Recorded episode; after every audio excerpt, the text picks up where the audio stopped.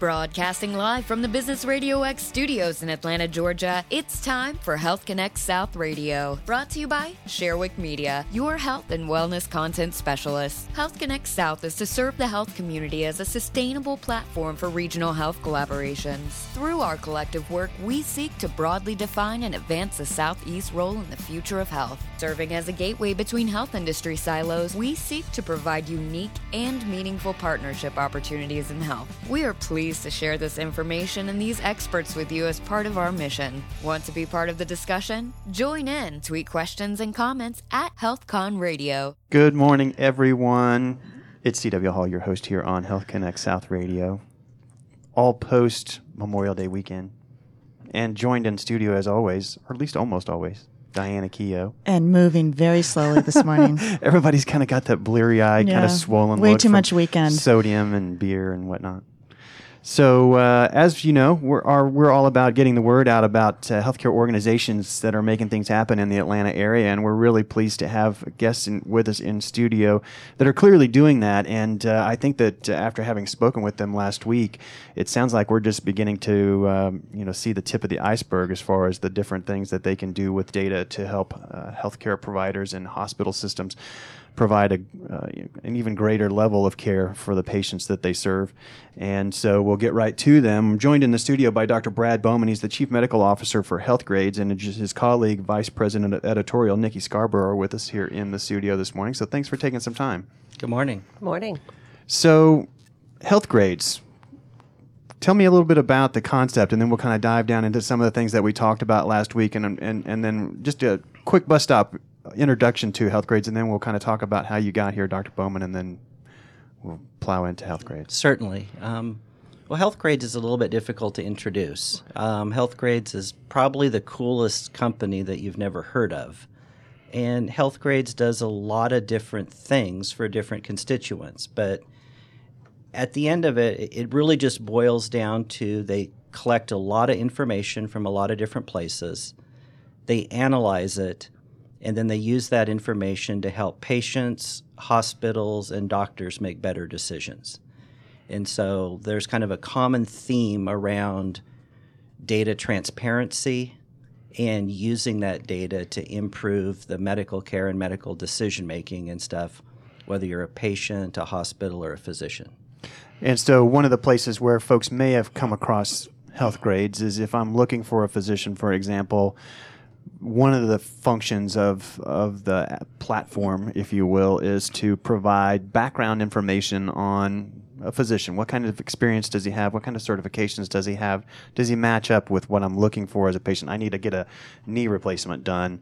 So, is Dr. Jones skilled and experienced in that? Uh, am I on the right track there? Yeah, you're on the right track. So if you're a patient, where you're probably most familiar with health grades is the healthgrades.com website. So it's a it's a public health portal and it's where patients can go find a doctor and increasingly find the right doctor. So it's taking kind of the notion of a hospital directory and kind of turning it on its head a little bit in terms of providing a lot more information than you're used to being able to find about a particular sort of doctor.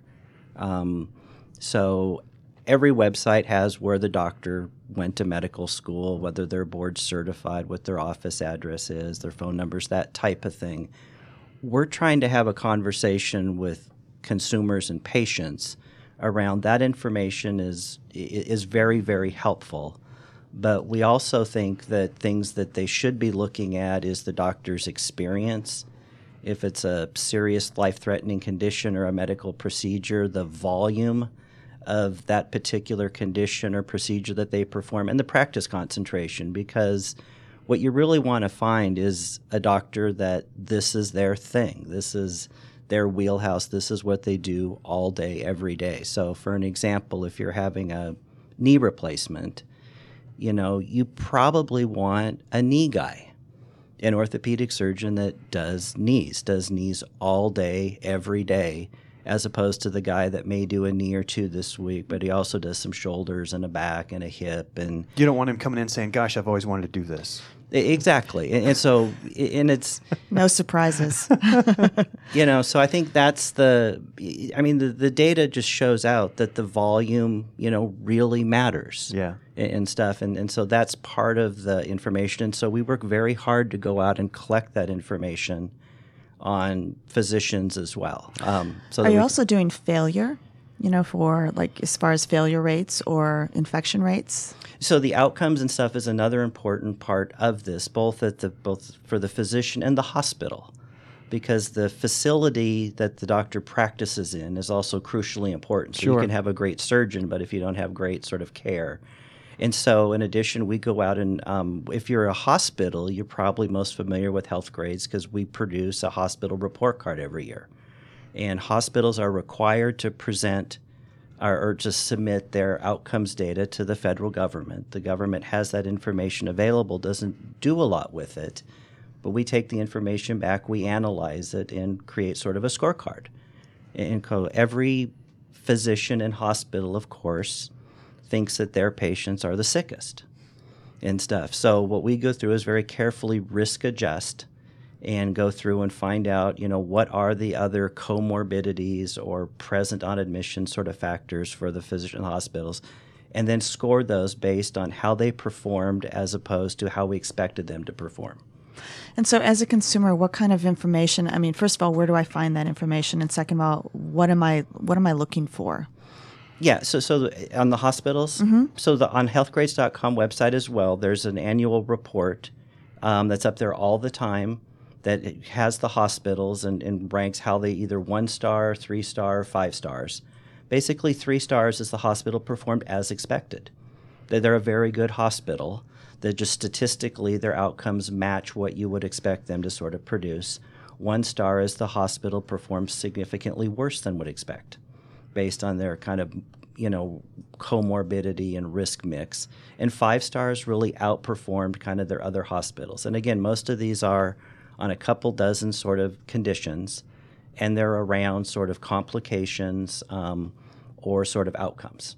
So outcomes either death outcomes being readmissions outcomes being you know post-op infection those types of things that you can go through and look at the systems that are just performing very very well. Um, we publish that every year and we let the hospitals that the ones that really outperform sort of use that as part of their kind of marketing and promotion sort of packages Yeah, I've never seen banners on hospitals saying we're number ten. exactly That's right. so so back up just a little bit. How did you how did you transition over to your role here with with Health Grades? What were you doing before you linked up with the company? Because clearly they're a they're a technology company. wh- When you get right down to it, analyzing data and being able to pre- present uh, a medical element to it. What to do with this data? Not a, a lot. A lot of it that we talked about the other day isn't even healthcare related information, though it plays into our overall outcomes. So, how did you? What was your story? How did you get here? so i got here um, i was a math and computer science major Makes um, perfect sense. in college and i'm old enough that at about that time the sort of the college counselors and kind of advisors said, you know, recommended going into medicine because these computers were going to be just a fad and really weren't going to go anywhere with that. So I, so I, you know, fled to medical school. Um, so I trained in Seattle, um, and at that time, right across from Microsoft was starting to be a big thing, and they were just right across the lake. Um, and so I went to school with a lot of people from Microsoft. Um, and we had a lot of folks that had relationships and worked there. And so we were always very interested in sort of just statistical models and sort of analytics and stuff.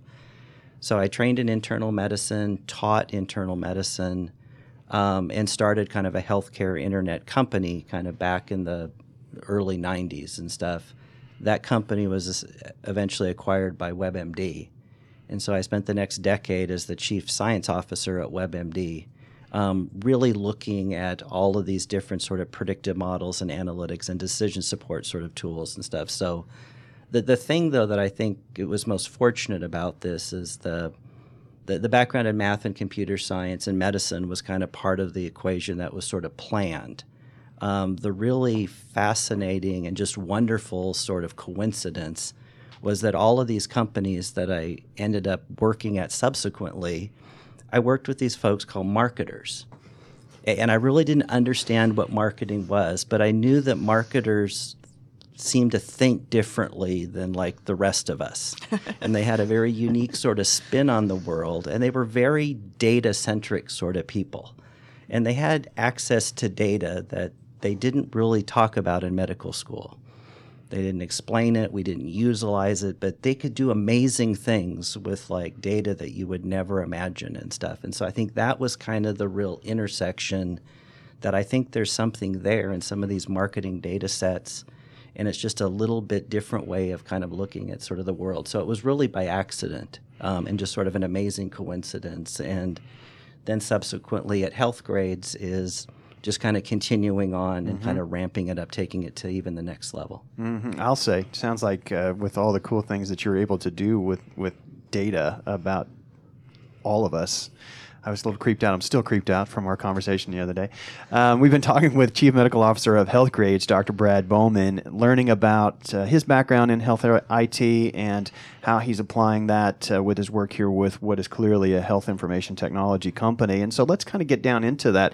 When you talked about the marketing folks and their use of data, can you give kind of a I don't know an idea of what you're what you're what you mean because I think it kind of comes into play here. Yeah. So if you think about it, um, and it's kind of scary. This is kind of the scary part I think that we were talking about the other day. Yeah. Is that if you really knew what information was out there about you, that lots of organizations were holding on to, it would really be terrifying. And so it's safe to say that everything we do leaves tracks. yeah, we're fretting about the NSA, but it's uh... there's nothing that, that, there's not a purchase we make. That there's there's not anything about us that isn't available that somebody either collects and resells and other people aggregate and sort of large sort of things. So our, our, entire life we're just leaving tracks and people are collecting that information and aggregating it and using it for various marketing sort of purposes. So you're you know, I think you'd be astounded like what Amazon really knows about you and your household or what Google knows about you and these other sort of companies out there and, and kind of what they're doing with it and stuff. And so that's one of the things that,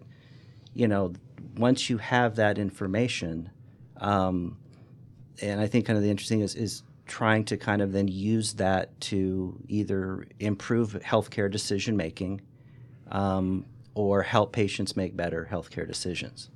And that seems to be kind of the pivot that I don't know if it's necessarily a pivot, it may have been the end game all along, but when we were talking about Healthgrades um, and we talked about the fact that one of the big things that you provide as a service to the community and your users are pieces of information that would let me kind of have a, a, a good idea the doctor I'm going to see has the right background and experience. They've done this procedure thousands of times, so I have some measure of confidence.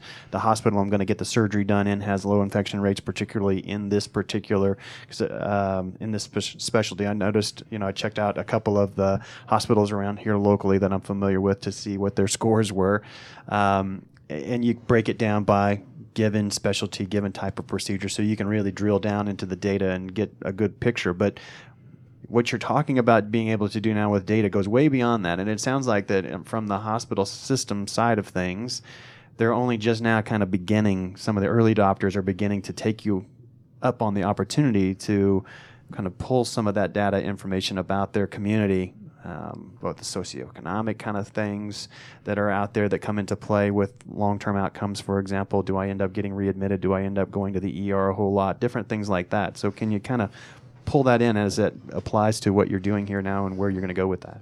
Yeah, so uh, as we started out, we were kind of solving the problem of helping the patient find the right doctor. So it was going out and just sourcing all the information that was out there about that physician and trying to present and organize it in a way to help them make a decision.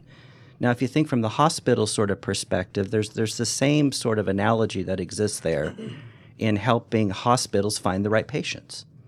Um, it, it, makes sense both in terms of just a competitive market share sort of thing, but if you then layer on top of that, you know, value based reimbursement sort of models where you're now being reimbursed for the total cost of care, or you're being reimbursed on how well these patients perform in terms of their outcomes. Patient selection is now, you know, very, very critical. Where in an older transactional sort of model where it was just a volume game, you wanted to find those individuals. So, but understanding kind of what patients are in your marketplace, which of them are loyal to you, which of these patients are, you know, going to your competitor, which of these patients are up for grabs. um, is critical to sort of hospitals. And of course, you know, there's always been an element of cherry picking, whether you're insurance underwriting or whatever. You want the right patients, either the patients that need the services that you have, or again, the pay, the services that are in your wheelhouse, the things that you do really, really well. Let's get more of those patients. These things we're not so good at. Let's not actively go and recruit more of those because that ends up harming our kind of report cards Yeah. and stuff. So now, the, the way that healthcare and, and just doctors and hospitals and stuff has tended to look at the world is in a very clinical sort of model. I look at their like past medical history, I look at their problem list, I maybe I look at their medications, and I try to make a determination based on what I know about them clinically. Um, I think the lesson from marketers here is like, yeah, that's sort of important. What's far more important is the information about their household. It's sort of where do they live? You know, who do they live with? How do they live? Are they financially secure? Are they financially sort of, eh, you know, unstable? Um, you know, what type of support network do they have? What's their lifestyle with? What's the, do they have access to clean water? Do they have access to good nutrition? Are they in a crime sort of like neighborhood?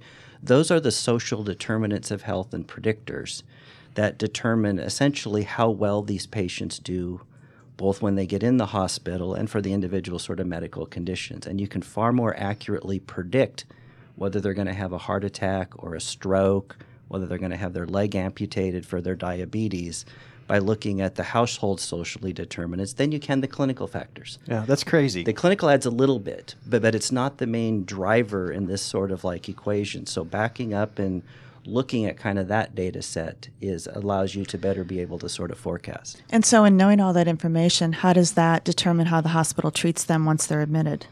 And and I think that's where this is the conversation eh, that we're trying to have with hospital leadership and kind of physicians, because we're trained to sort of ignore, you know, this sort of non-evidence based, you know, type of clinical sort of like information. a you know. diabetic patient is a diabetic patient. Yeah, and for like heart disease, you know, we have like a list of a half dozen or so known causative risk factors for like heart disease, and we focus on those, even though we know that there's all these other ones that just in terms of an, an evidence-based a clinical trial hasn't like proven out yet.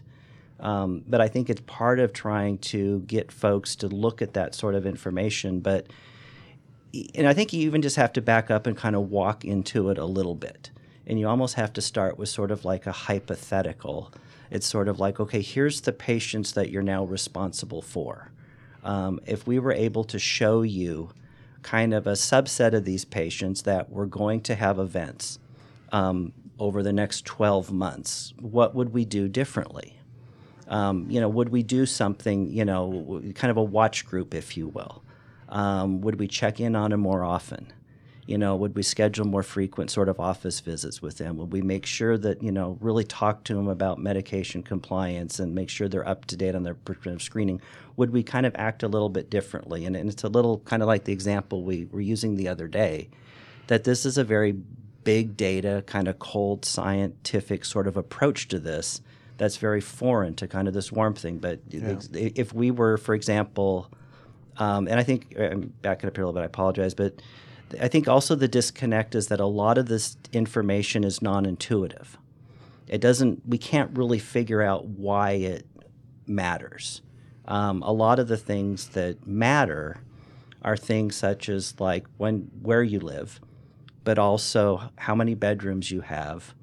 You know what your mortgage is, what percentage of your you know whether you rent, whether you own, what you know is left balance due on your mortgage, what your car you drive, you know how many kids you have, you know how many cell phone minutes you use per month, how many contacts are in your contact list, how all of these sort of crazy, crazy. sort of signals, and it makes no sense. And, and So, so tell me what how how many bedrooms I have fits into You my know- my health outlook. I, I can't, but I can tell you that many clinical conditions, and for lack of a better word, have sort of tells. You know, and it's almost, and it's, and it's why the house always wins in Vegas. That these conditions, eh, for for no seemingly rhyme or reason, you know, when you take this factor and combine it with this factor, so you take like a three bedroom, one story house and combine it with like, you know, less than three kids or more than five and with an income of here and you know a car that's more than 10 years old th- these type of things and you have less than 10 social people who you text with or you know facebook sort of contacts that increases your risk for these other outcomes by like some measurable percent and we can't explain it it makes no it, it makes no sense Here, can you take my phone? Tell me my I'm done. but the thing that's and I guess this is where it starts to kind of undeniably, it's like it's almost always right. And the reason it's almost always right is the way these associations are identified is by taking tens of millions of individuals, medical information, kind of claims data primarily, over decades, and going through and running it through a neural network model. And the network will decide what's important. And it's usually a list of kind of or. So it's either this cluster of things, when this happens, then that's sort of a that's a flag. Or when some completely different cluster of things happens, that's almost an equal flag. Can we explain it? No. But we know that it's almost never wrong. And so, kind of a simpler kind of example, for example, that makes about as much or little sense as whatever is if you knew that every time the price of bananas goes above a certain rate, that purse snatchings increase by like 40% on Peachtree between 17th and 14th. Is that true? No, I'm just. but I'm just But it's Wow. seeming- but just Health seeming- grades is awesome. but that's what they're able to do. Is But- but it's kind of an example. So, like, seemingly so if you knew that- information, And if it had never been wrong, and all of a sudden the price goes up, now would you do something different? Would you put a cop like on the street? And this is kind of more the notion of, and so part of the problem is like when we can identify these things, but the second part is okay, now what do we do about it, right? That example is kind of easy to solve. It's sort of like, okay, well, well, the price stays here. Maybe we just put an extra, you know, beat cop on the street and just keep an eye out, that sort of thing. But these are the things that within healthcare, by using these expanded data sets, that you can start to. Now, you can't predict with 100% certainty. And so I don't want to like allude that like any one like individual, but what you can do is you can find a group that's much smaller than the total population and say with like 80 90% accuracy is my next 100 hip replacements is coming out of this smaller cluster of people.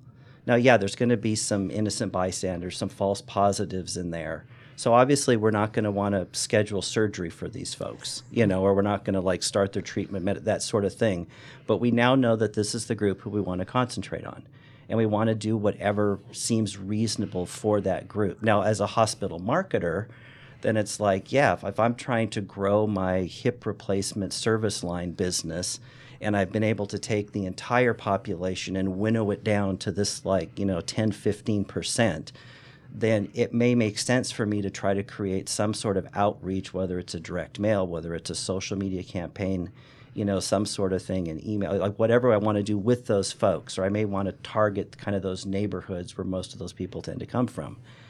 I think there's a similar sort of thing now if you think of like clinicians. Sort of like I have my practice, I have my 3,000 patients, you know, I schedule them kind of routinely, they kind of whatever. But if this predictive model tells me that, you know, these folks are going to be, you know, a certain percentage of these folks are going to have heart attacks this year. It's like, okay, well, now it's probably not just business as usual. Um, you know, I have this watch group. I have to, you know, probably want to create some sort of increased either just monitoring. where So- you have like a nurse reach out to them, or instead of saying "I'll see you next year," you say "I'll see you in four months." Yeah. So there's either a check-in or maybe it's something that I text them or, or my system texts them on a regular and checks in.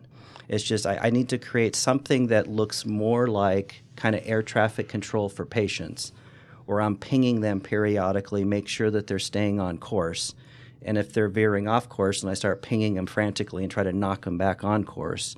And if they don't answer, then I really escalate things and try to, you know, that sort of. So I think it's Try more to engage them then. Yeah. So, and, and the flip side of this would also be helping clinicians choose areas in which to kind of put their flag in the ground or Mm-hmm. put a slate up, right?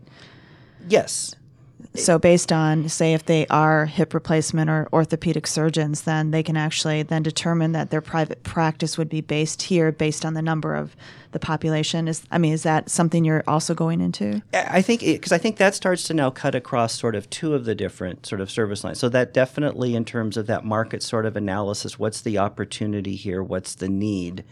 What, what's the potentially available sort of practice sort of size? But then there's also sort of the where the back on the other side where patients start to kind of shop for the right physicians.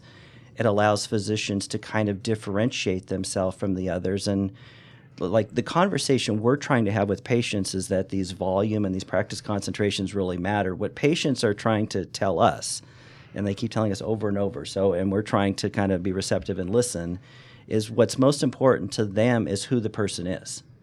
They want to know kind of like who they are, what makes them tick, why they went into medicine, why they picked orthopedic surgery, what they think is really cool about doing hips, you know, why they chose hips rather than shoulders, you know, that kind of stuff that starts to humanize them to us. And I think that's the sort of thing. And I think on the flip side of that with physicians, it's like, look, if there's a type of patient that you really enjoy working with and you want to spend your whole day sort of seeing these patients rather than these patients, then put it out there. Let them know that, that this is your focus, this is your interest, your passion, and you know, hopefully you'll attract more of them um, than these other ones that just may come in more of on kind of random basis. So I think there is the ability for physicians to try to build the practice um, of their dreams. Hmm. And so that would basically be why you don't have dermatologists or plastic surgeons in certain parts of the city, but they all seem to congregate in this part, you know, a certain part of the city. If you know, as opposed, you know, you kind of thought up until having this conversation that they just basically put their finger in the wind to see which way the wind was blowing to or you know anecdotally tried to figure it out but there was actually real science on where the best place to put a practice is based on the number of bedrooms based on you know minus 3 or plus 3 children you know on the the data that you guys are all culling right? Yeah and this is where i think the hospital marketers are very savvy but both in terms of understanding some are. Some are. Yeah. understanding the mar- the marketplace and the opportunities and the growth and where they put a satellite clinic and whether they you know acquire some other facility how it fits into their kind of existing sort of thing. And increasingly enough i mean using these expanded data sets gives them even more precision and power um, and i think the thing that gets me really excited is the ability just like okay I, I understand the need for kind of acquisition and growth within the hospital sort of space but to be able to take that same data set and to now sort of provide it to the providers, to the docs. And, you know, based on this information, let's figure out a way how you can provide better care um, to your patients. And again, because we're all struggling trying to do this, this transition from volume to value because um, the rules really change. Mm-hmm. Um, and what we're expected to do and the type of care that we provide now is very, very different when we're going to be you know, scored and reimbursed based on our outcomes um, and how well we manage the total cost of care and stuff. So it's a little bit of a think differently sort of model and stuff. And I think people are kind of stuck. Well, you know, I have the skill set and the tools, and I'm staffed up, and I know how to deliver this old sort of, you know, kind of business model. And now the model's changing.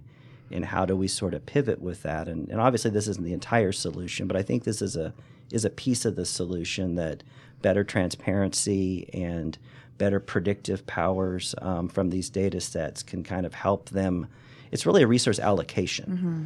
You know, sort of time, I think, more than like anything. It's like, who are the folks that I need to allocate more resources on and who is I not? And, and I also think this model of where 80 plus percent, at least of primary care, is sort of pre scheduled. We're going to see you back in six months, whether you need to or not because the docs are all like, I'm way too busy. You know, yeah. I, I'm I say too many patients. Like, well, you're way too busy because, you know, a very large percentage of the patients you're seeing, you really don't need to, and stuff like that. So why don't we just kind of like check in with them, sort of like, and if they, you know, if they don't need to come in, then they don't come in. Incorporating like telemedicine and platforms like that into the care delivery is what you're talking about. Yeah, and I think it's starting to go down the direction of kind of just monitoring used really generally, kind of loose. So whether we're talking about sort of like a Fitbit or sort of like an Apple Watch, that sort of mm-hmm. thing, but some way that you can kind of do a check-in and you stay automated. connected, but remotely. Yeah, and, and, at that point, based on you know again similar kind of rules, it's like people can get sort of escalated, and it's like okay, I was going to have you come back in six months. You need to come back in you know one month, but the rest of you, we can push you out to nine. And so we can get more and kind of adjust in time, sort of severity based sort of you know triage where it's a little bit more sort of fluid that way we can maybe sort of shift the allocation of those resources to this watch group um, that we can monitor them more intensely and the other folks we can kind of loosen up a little bit on, and you know, just you know that sort of. But we still need to, to stay in touch. And so, who would you say are your customers? Um, well, and I guess sort of from a broad sort of sense, um, you know, I, think every consumer you know so like many of our properties are very consumer facing and we you know again we, we collect the information analyze it and disseminate it via web portals. You know so you know definitely we view our customers or our users as, as every consumer of healthcare which is basically like all of us. Um, you know probably our other group is hospitals and you know, we do business with a very large percentage of hospitals. There's about 5,000 hospitals in the country, and a very large percentage of that are our customers today for various sort of data analytics sort of services.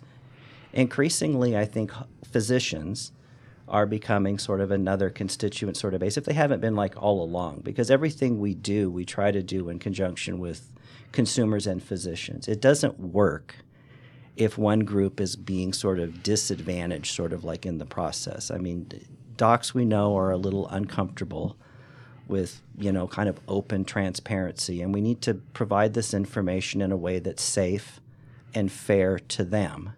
Um, but we also need to make sure that the you know we're able to get enough information so that it's useful for sort of consumers and stuff. So I mean, I, I think we try to walk that that tightrope, you know, really carefully or whatever, balancing out sort of like the transparency needs and the benefits for consumers, and then also the transparency needs and benefits for like physicians as well. And so, as a consumer, am I paying you for your service as far as like being able to check out a doctor? No. And so, most of your like business model would be who's paying you then? Yeah. So, I, so I guess a couple different ways. So, um, there's definitely an advertising model here to play. So at, by being able to provide this cons- this service to consumers, um, over a million patients a day come to the Healthgrades to, to find a physician. And so, because that's a very big audience, and it's a very big audience that's about to appoint with the physician, it's a very attractive audience to sort of monetize through other advertising sort of models and stuff. So your typical sort, of, which is kind of the primary monetization or business model for most like web yeah, properties, websites, and, yeah, websites like and properties and stuff. So because yeah. of the, the size of the audience, which is kind of grown by the value of the service, those sort of grow there. Um, you know, the next business model is direct payments from hospitals in terms of being able to provide the data analytics, analyze their marketplace, identify who the top prospects are for a particular service line so that the hospital can then go out and reach those folks. It's like I don't want to advertise to the entire marketplace. Narrow it down for me so that I can just I, I better understand who my targets are. Hospitals are also very interested in kind of that interaction where kind of patients are looking for a physician and they have a physician who, you know, happens to, you know, uh, works for them or whatever and it's a nice match between the two and it's almost more of kind of a Google AdWords type model where through enhanced profilings and other things we facilitate the appointments being made and stuff. So hospitals will sort of reimburse for helping us make that connection. So it's a you know it's paid for on the hospital side, but it's a little bit more like a Match.com you know, sort of arrangement kind of model where we help them find each other that way. And are you looking for like helping them find the best patients or just a patient that's interested in that type of service? From which, so, so from the uh, from the patient side, we're always interested in providing the information so that they can find the best doctor for them. And so understanding what's best for them is, is a little bit complex. Yeah, maybe I can chime in here. Sure. One of the things we want to make sure that people know about Healthgrades is that consumers can come to our site, healthgrades.com, and all of the data that Dr. Bowman's talking about, we've translated that claims data to benefit the patient. So using the hip replacement model, you can come to Healthgrades, you can search by a specific procedure or condition. You can say, I need a doctor who does hip replacements. And we will actually return results and we will present you the data in a very easy to understand way. I was looking at that We have something that um, we unveiled in the past year called the Experience Match Score. So we take all of that claims data and it looks a, across nine different factors and it looks at things like volume of procedures performed, patient satisfaction, et cetera, et cetera. So we can tell you, Diana, in the Atlanta area, here's the five best doctors for hip replacement for you. So we can kind of cut through the noise and help you find the most qualified patients. So by making the data set available to consumers as well as to the marketers, it's sort of like we're really trying to match the best patients with the best doctors and the best facilities. And so, where does, you know, as editorial director, mm-hmm. where does editorial fit into the data? A couple of different ways. So, when you come to our site and you do a physician search, once you have found the doctor that you're looking for, we have lots of different content integrated into those pages. And really, our content is directed towards helping a patient prepare for an appointment and have a really um, helpful and meaningful interaction. Because most uh, doctor's appointments as you know are in the 15 minute range.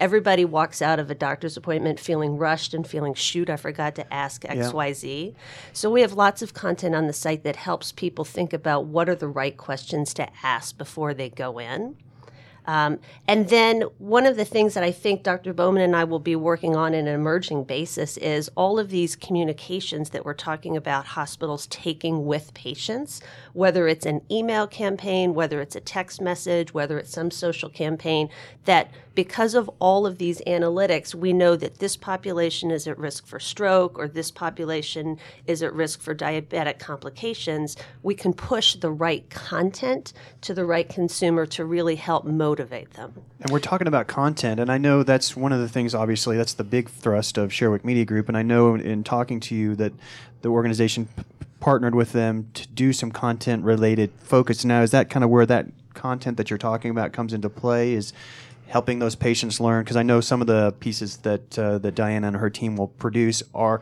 aimed at that person who's getting ready to get a hip replacement, for example, or they're facing a particular illness and that kind of thing. So it's um, educational in that re- in that regard. Is that kind of where you're deploying those? Yeah, absolutely. So, I mean, we know that the way that people make decisions about healthcare is not completely emotional and it's not completely scientific. That's why we're trying to present both things. We know that emotion factors into health in a in a very large Right. way. So, we've worked with Diana on recruiting some um, compelling patients to do personal storytelling in video Okay, format. so I can see Yeah, actually see somebody's already been through it, Exactly. and I can now go, oh, okay, now this is I, I get it. They, my doctor was trying to tell me what to expect, but right. I mean, take, Susie here went through it, and I can see what her experience Exactly. Like. we worked on a project together on Crohn's disease, and if you know that's a very difficult condition to live with, on you know obviously, and if you were facing something like having to get a colostomy, and we have patients talking about, you know what, life isn't so bad, it's manageable. That actually can help. Um, give a patient the confidence, frankly, to walk in the doctor's office Right. and have the conversation. Okay. You were going to ask something, Diane? I wasn't. Oh. I was. I was listening. I know it's not like me not to ask something. We've been talking with Brad Brad Bowman and Nikki Scarborough of Healthgrades, and uh, clearly they're a, a health information technology company that's going far beyond sharing information about your physician background, about a hospital's uh, experience uh, with regards to outcomes, whether they have higher infection rates or whatever the case may be, according to uh, what the national norms are.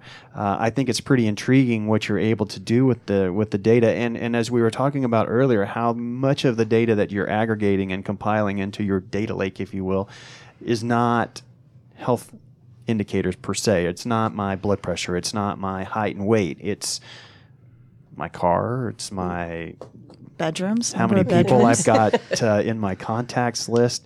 Interesting things like that. How did that all come together? I mean, w- at what point did that begin to reveal itself strategically? Thinking, you know, where did that come from? We got we got to pull all these pieces of, of information together um, and make that lake as deep and wide as we can from all of these different types of pieces of our daily life that, as you as you say, once you start pulling pictures out of that, okay, show me the people with heart attacks. Oh, they happen to have three three bedroom homes with two and a half kids, and they drive a. I mean, when how did that all start to yeah, and, and evolve? It, and it definitely came out of I think some of these marketing databases and sort of the experience of you know marketers and, and primarily outside of healthcare. You know, so I think they're kind of looking at kind of the what they're able to do. You know, whether it's in the finance sector, um, whether in the you know the just the general sort of you know um, consumer goods, realtor, you know, retail sort of sector, those sort of things, and kind of a lessons learned there. Um, and I, so there's been a little a growing academic interest in this, and so again, I think this started kind of in academia. Um, you know, primarily, I think one of the founders of or kind of you know early adopters of this was some folks up at um, U- University of Pittsburgh Medical Center um, that were looking at it primarily around ER readmissions. And it's like, you know, they, they get a certain percentage of patients that after they go to the ER sort of end up coming back to the ER um, within a relatively short period of time and before they even get to their kind of follow up appointment with Right. whoever they're sort of sent to. And I think one of the questions that they had asked um, Dr. Pamela Peele up there, um, kind of the chief analytics officer on the insurance side of the business, was what do these patients have in common? You know, there must be some common thread or of, you know, and the idea was is can we kind of profile them and the, you know, almost whether you're trying to profile sort of a, you know, a crime suspect or like whatever, but can we develop a profile for these, you know, either these emergency room sort of, you know, you know, repeat visitors or frequent flyers, that sort of thing, so that we can spot them when we when they're coming. You know, so we have them sort of like here in the hospital, we can kind of flag them and be on alert that this is a person that no matter what we do here today is likely to kind of like return. And that's where they started looking at kind of these data sets and were able to develop these profiles, if you will, um, that sort of describe the attributes and characteristics. And what they had found is that an awful lot of these were, um, again, not clinical, but it was really kind of like where they live and how they live. You know, those were the things that kind of determine, you know, and I think part of it, and in this particular case, some of these are pretty intuitive um, because I think a lot of this gets around to support networks. And you just, there's a whole bunch of different characteristics that sort of describes an individual that, you know, has a dealing, has a lot on their plate, um, either a lot of children or unstable housing, unstable transportation, very limited kind of support networks or other people to sort of help them out that end up sort of going home and then you know essentially failing and then returning kind of back there sort of as well. So one of the th- innovative programs they've created is kind of this algorithm that scores these patients. And they basically tier the discharge interventions to kind of the score of the patient. Okay, so from a case management perspective, they can be, as we talked about earlier in the program, more engaged with some of those that have that higher red flag kind of score. Right. You can almost think of almost kind of like a recidivism Yeah. sort of thing. So there's like the low risk folks, which they just give the, di- the standard discharge instructions and send them out the door. And then there's kind of a level that may get sort of a follow up call like the next morning, and then maybe like a, another level that gets the follow up call plus like the visiting nurse or kind of like whatever, almost to the level where you practically send someone home with them. You know, because you just, Right, yeah. you know, that if we don't do this, then you know that sort of like thing, and you get them plugged into kind of different services, and it really helped them kind of decrease So they were actually able to show a, a, measured decreased use of ER for readmissions. Yes, In that. yeah, and again, and again, that, that you know, again makes sense if you're under kind of a bundled payment, total cost of care sort of system where you're getting paid once um, for this episode of care. So if they keep coming back, you're not getting paid for these subsequent sort of admissions. Mm-hmm. In the old world, where you got paid every time they came back, there really was, Yeah. I'll see you tomorrow. exactly. There wasn't a whole lot of incentive to, Please. you know, sort your of like, friends. So, and, and that's where it just kind of flips it kind of like on its end. So the interesting thing, however, kind of within this, which I think was also sort of fascinating, which is the the level of education, again, in this particular instance, and, and in many of these others, actually works against you. Um, which again is just kind of you can't really kind of predict sort of these like data sets and, and whether so less educated folks do better um, just sort of in general. So whether I don't know whether people that have high education try to manage their condition longer than they should, or think they know more than they do, or kind of what the whole scenario there. But if you look at kind of like all of these different models, a lot of things seem to make a lot of sense. And then these other ones that just kind of fly in the face of, you know, we think those who maybe should know better um, don't end up sort of, you know, that their outcomes don't go the direction that we would have called. Gosh, that's very interesting. I find it fascinating. Nikki Scarborough and Brad Bowman of Healthgrades are joining us here in the studio, and we're learning about the amazing things and uh, uh, elements they're able to extrapolate from our daily personal lives, all of the breadcrumbs that we leave all over the internet and all over our credit card statements and so forth, um, to be able to draw a picture about our probability of having particular issues or whether we're going to be readmitted and so forth. But what is it? What's what's it look like? How do you interact with the data? I mean, is there um, uh, you know, as we talked about earlier, you've got all of these data points that you're pulling from all of various aggregators that are out there that collect all this kind of consumer and, and personal information on us. But how do you interface with the data? Is there some sort of uh, an application uh, that you're utilizing that allows you to do queries? Show me, show me the heart attack population, and then it gives you back a typical top X number of common bullets on this particular person and what their readmission picture tends to be, that kind of thing? Yeah. So, and again, kind of walking through it again at a very high level. Yeah. And so the first step is you just throw everything into the hopper that might be relevant. Because I guess the thing that we've learned here is we're not very good at guessing what's going to be helpful and what's not going to yeah, be things helpful. seem to be let's- really tangential, but they come into play. so let's throw everything in that we have. Um, to a certain extent, if you can add clinical information to that, so we work with a lot of our hospital partners to basically provide us um, with the clinical information as well, um, because we can then make better predictive analytics based on that. Um, then what you do is you pick an, an endpoint. And so each of these models is for a particular thing. So let's just say we're going to do like heart attack within 12 months. That's our hard sort of like endpoint. And then you go through and you analyze all the information. And the next thing you do is you break them into two groups. Where are the people that had a heart attack within the next 12 months? And where are all the people that didn't have a heart attack within the next 12 months? So you basically identify and you separate your groups.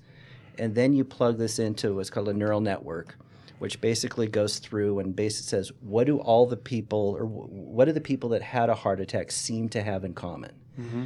Compared to the people who didn't have a heart attack. So how does it give it back to you? Is it a is it a graph? Is it what, what does it look like? A bunch of numbers. Yeah, a bunch of numbers. So essentially, each person, you know, receives sort of a, a score. Um, we score them from zero to a thousand, and which is sort of a likelihood or probability score, and it's based on sort of having the, you know, the right combination of factors that produce the heart attack compared to the ones who didn't produce the heart attack. So it's a, you can almost kind of think of it as kind of a you know a, either a pattern matching or a facial recognition. How closely does it fit? um, with the typical profile of this group. And like I said, each of these conditions essentially has a tell or a clue. Um, you know, they, they seem sort of random, but they really aren't random because underneath it, there's some common themes that some of which we can explain, other things we can't explain. But it's like this is sort of the signature or profile Right. um, for this particular condition within this time frame. Now, if we're looking at it five years out, it may be a completely different set of factors that drives that determination versus kind of the time-based. I sort understand. I'd like to ask that if I'm like in that range, can you just let me know? well, Probably you can go back and tinker on a computer and tell you. Well, and, and, and that's really the conversation we're trying to have. So, I mean, one, we're trying to have this conversation with physicians into, you know, one of kind of, you know, I, I guess moving to kind of use these information, uh, this type of information, in sort of their clinical practices. So first, I'd be letting the doc know, um, and then yeah, we'd very much like to let you know, um, and almost kind of provide the information to both of you at the same time, and then it's like, so now discuss. You know, Is Talk that a- amongst yourselves. I, I, I suppose I doubt. I don't know that it is, but is it possible for me to log in as an individual and say, "Here's me. You obviously have all my goods. What's my score?" That then I can begin to take action myself uh, as a self advocate. And, and Nikki and Brad are going to ask, and how much are you willing to pay for that? That's right. Yeah, but I mean, it would seem that that is uh, just as much as it'd be valuable to a hospital system to know. I want CW because he's probably going to keel over in the next year. I, I, want him in my group, in my network of patients. But uh, it would seem to be useful to to give CW a little bit of an advantage also to have the same information, so that maybe he can game the system and not actually have the heart attack. Yeah, I mean, wouldn't that be amazing? So I mean, I mean we're not you, there today. Okay, so I can't come in and say, "Give me my a, score," and so maybe there's some of these factors I need to adjust. I mean, that would be a really amazing place to go. Yeah, and to be able to do that sort of one day. And Is that course, in the mail? And of course, we need the we we need the docs, you know, kind of on, be on board and sort of participate in that sort of with us and stuff. Um, but no, and I think that is part of like where the future of this goes is is kind of connects back to the individual, right? Sort of you know consumer and well with with higher deductibles, higher out of pocket mm-hmm. costs, all of those things. I know that the the health uh, savings plans, for example, health savings accounts, we're kind of all about that. It, that the notion being, if I'm going to pay more, have to come out of pocket more, then I'm probably going to try to make better decisions. Yet here's a here's a great tool that would layer on top of that that would let me be that much more, I guess, intelligent about my choices um, along the way. Right, and those are exactly the forces, and primarily the consumerism within healthcare that's driving a lot of this transparency. Mm-hmm. I mean, we wouldn't have been able to have this conversation five years ago either on because no information was available on doctors, no information was available on hospital. You know, everybody was kind of holding the information yep. in, and consumers weren't really used to trading their information in exchange for some other service type of thing, which I think is becoming to get a little bit more commonplace. So with you know proper sort of safeguards and privacy and security kind of controls in place, I, I think it is kind of opening up a little bit more of a you know consumerism driven sort of marketplace to yep. where you could now start to envision that where we'll be able to take this information and use it on the benefit of an individual as opposed to a population, a population right. which is kind of in line with a lot of other, you know, the, the whole movement towards personalized pharmaceuticals and genetic based sort of prescribing and that type of stuff um, is happening elsewhere in sort of medicine. And, and it's, it's moving slowly but it's definitely moving, and I think this fits right in with that. Yeah, and I can see where the the transparent side of things uh, that faces the physicians and the hospitals that that you're displaying information about. Um, it would, it's got to have some measure of impact on the way they do things, trying to get their scores up, trying to make sure. Uh, I'm sure they use that same information themselves. Oh, geez, our outcomes in our hip replacements are lagging behind national averages. I'm sure they have that already, but I mean, here's it, it's it's not just a score they're getting, so they can kind of take their time getting to it. It's also being showed to CW, who is trying to decide where to go. So I'm sure that puts a giddy up into we got to shore this up and really raise our out- outcomes here as it relates to this information being available. Yeah, and I think, and that's the way that many organizations are sort of viewing this, and I think a lot of them are starting to really embrace kind of the critique and the feedback and are really acting really serious on the areas that you know that they could improve on and, and viewing that as a positive thing. Um, you know glad to know that we thought we were doing fine there but apparently we're not because they don't really it's hard at any one time for a hospital to really know how they compare to the institution down the road on a day in day in sort of like basis whether it's complication rates it. or outcomes and log into the website. you know they sort of get this information. Of course, there's always those that just want to argue. Sure. Uh, you know, as sort of well. So it's both sides of the coin there. But I think more and more folks are really looking this to improve kind of their overall operation and that type of stuff. And and getting the the patients more into the mix you know, including them into it, like the things that we were talking about, and into the monitoring, to the care, to getting them up to date on their preventive screenings, and working with them on compliance, and I mean, really, at the end of the day, it really comes down to kind of lifestyle issues. Right? It's how they live their lives, um, you know, that type of stuff. So it, it's far more about what they eat, what they do after they eat, you know those sort of things you know the day-to-day sort of decisions how active they they choose to be or not to be those sort of things that drives a lot of these sort of outcomes and some of those are kind of determined by where they live and how they live and those is kind of understanding kind of the again the, the social determinants of sort of health and by intervening kind of at that level in the household um, it pulls all the way through to your hospital report cards So, Dr. Bowman, how when these scores started, um, you know, really started to be kept track of and also then published, the some hospitals, not all, would actually use it as a reason to turn patients away, and um, kind of explain the historical and why that's not happening anymore. Because it really, I mean, there is a big institution in Ohio that actually got rid of their um, emergency department because it was not helping their score. So, um, n- not naming names, but you know, talk to me historically about what changed and why that it used to be where they were using it eh, almost like gaming the system, and now that's really almost impossible to do. It actually is using going more towards value and quality. Yeah, I, actually, I hadn't heard that, but I, I can say I'm honestly not surprised.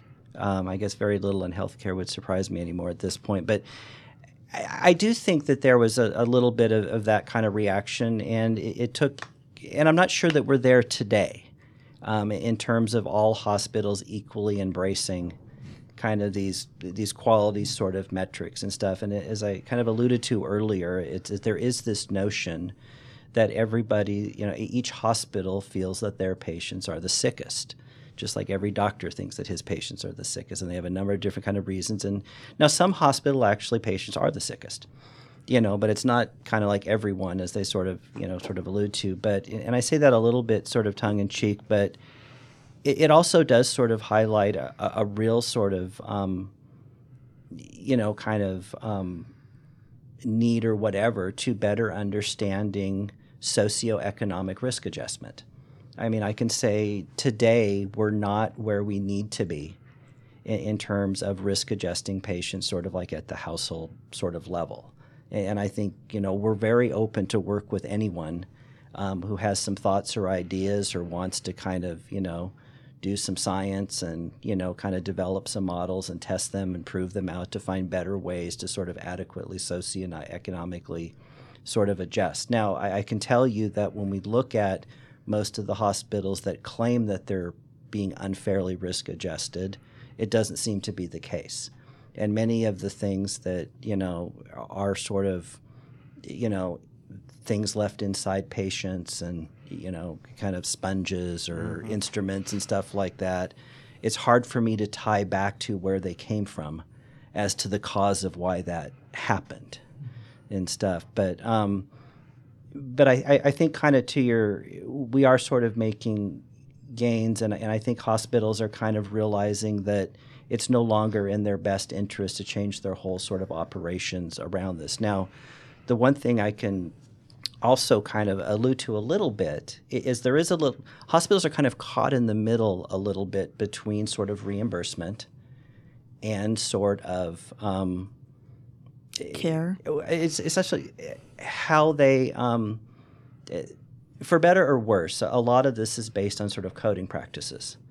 So right. if you, you know, code in a certain way that tends to facilitate higher reimbursement, you're going to, by definition, almost sort of like increase your complication sort of rate, which is going to hurt you on the kind of the quality sort of side.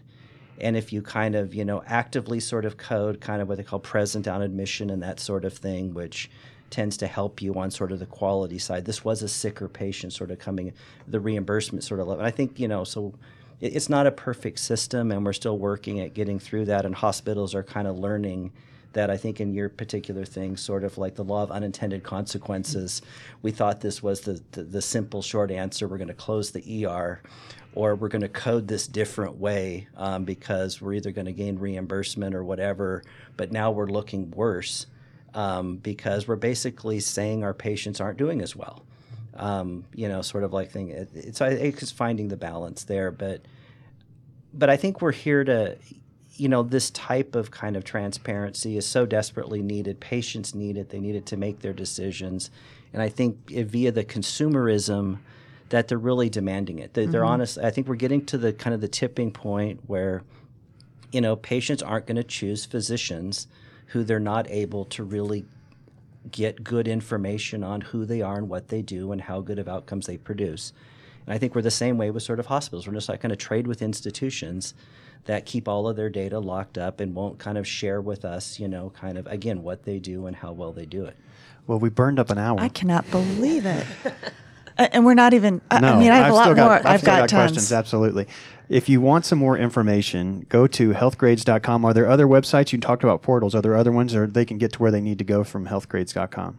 Everything from healthgrades.com. And, and they've got links to all of their social media. Of course, we'll tie in with that through the um, Health Connect South Radio Twitter feed at HealthCon Radio. If you're not done so already, make sure you tie in with us there. Sherwick Media also, uh, you can link in with And them as well. Can we have you back? We've only Yeah, scratched we've the gotta, surface We've got to talk some more. This Love is to. pretty cool stuff. So, Dr. Bowman, Nikki, thanks so much for taking some time today. I, I hate to, to, to cut us off, but man, it's just gone whipped on by. And Diana, thanks for joining us. Always a in pleasure. Studio I'm and awake to now. The, to the folks with Health Connect South, we're certainly pleased to be a part of the platform, helping get information out about uh, what's going on in healthcare today. So uh, check back with us. Um, make sure you make an appointment to see us in the uh, same time, same place next week. We'll see you then. This show is brought to you by ShareWIK Media. ShareWIK is the health and wellness solution, content that inspires change. Learn more at www.sharewik.com. That's share, W I K.com. And link up with us on Facebook and Twitter.